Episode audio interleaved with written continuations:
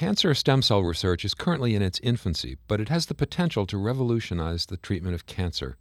I'm Stephen Morrissey, managing editor of the New England Journal of Medicine, and I'm talking with Michael Clark, a professor at Stanford Medical School and associate director of the Institute for Stem Cell Biology and Regenerative Medicine.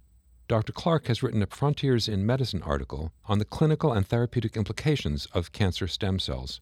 Doctor Clark, when tissue is damaged, how does a stem cell repair that damage?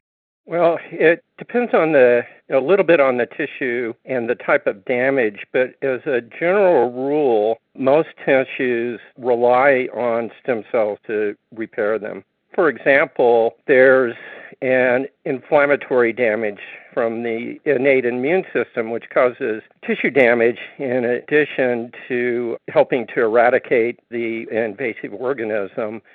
What happens is the same signals that activate the innate immune cells to attack the invading organism, and which cause tissue damage, activate stem cells to begin proliferating and to repair the damage simultaneously. So what happens is if the tissue stem cells, there's a mutation so that they can no longer respond to these inflammatory signals, and then you get inflammation. Uh, you don't repair the tissue, and in some tissues, for example, uh, the gut, stem cells can't repair the tissue damage, the organism or person dies.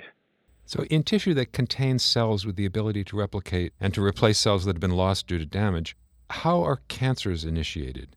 So that's a complex question, but the data now uh, appears to show that in many tissues, I hesitate to say all because every tissue may not be the same, but in many of the tissues that have been investigated, for example, the blood system, brain tumors, tumors in the gut, tumors in the mammary gland, tumors in the skin, it appears that because the stem cells in those tissues are the longest-lived cells that have the ability to replicate for the life of an organism, that the initial mutations appear to occur in the stem cells. And because multiple mutations are needed for cancer, what happens is if you have a mutation in a partially differentiated cell that still has some but limited replication capacity but is destined to terminally differentiate and die, that if you have a single mutation in those cells, they're lost after hours to months, and you don't get the subsequent mutations that enable cancer to occur. And so I think in many tissues, it's pretty clear now that the initial oncogenic mutation occurs in a stem cell. So in patients with mutations that increase the risk of certain cancers, the risk of chronic conditions such as cardiovascular disease is also increased. Why is that?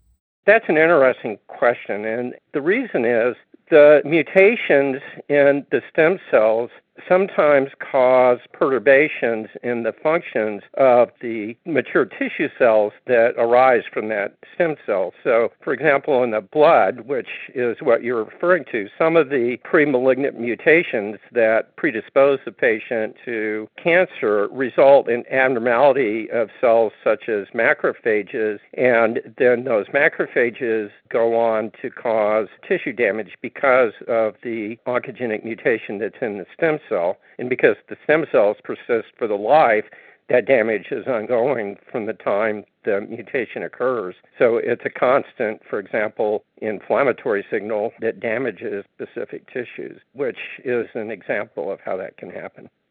In a given tumor, do all of the cancer cells have the potential to behave as stem cells?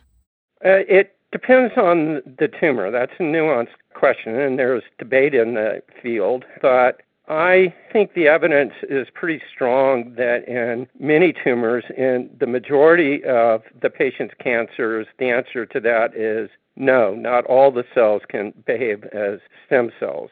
Now, it turns out that as you develop oncogenic mutations, some of these mutations can activate genes needed for a cell to be a stem cell, and they also can inactivate mutations that prevent a cell from being a stem cell. And so in cancers which have very large number of mutations, in those cancers, for example, in some melanomas, in our lab showed in approximately four percent of colon cancers, the vast majority of the cells actually do have the ability to function as stem cells.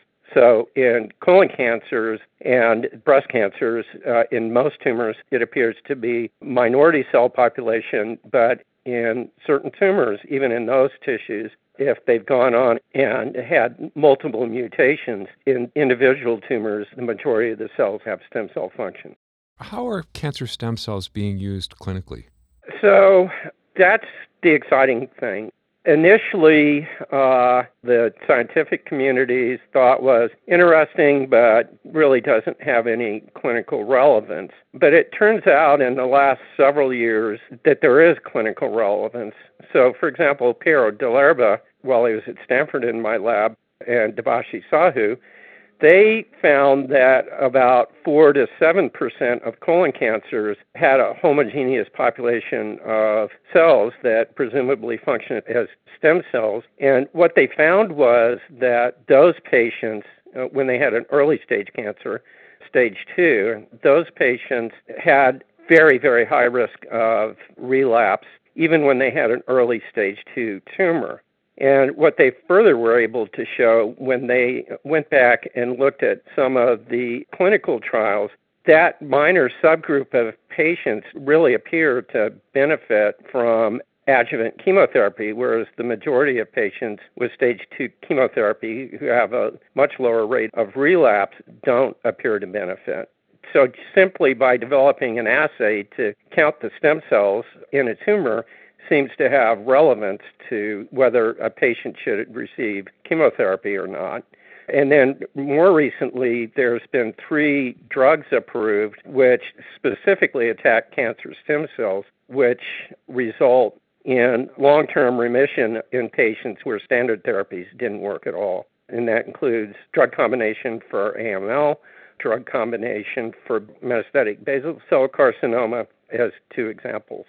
Finally, what do you see as the next steps in cancer stem cell biologic research?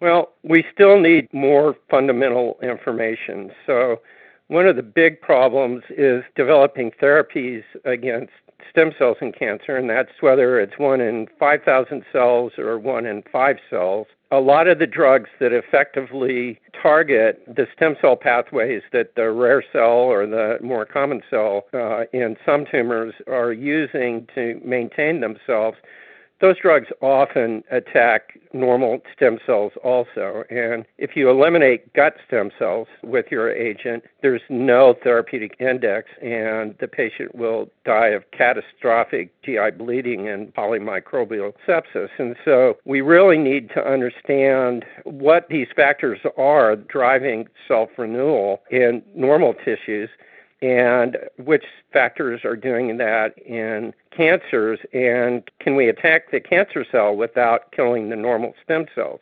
So with these three recent examples in this article, there's three drug combinations that actually do fit that criteria, and we need to find more. And the other thing that we need to do is, as I alluded to, if the cancer essentially de-evolves from a multicellular organism where only rare cell maintains the tissue and essentially activates all the programs needed to be activated for a cell to be stem cell and inactivates all the programs that prevent it from being a stem cell, those cells obviously are going to be much harder to attack therapeutically. And I think, in my opinion, understanding premalignant stem cells and developing agents to prevent them from going on to frank cancers is a very fruitful area of research. Thank you, Doctor Clark.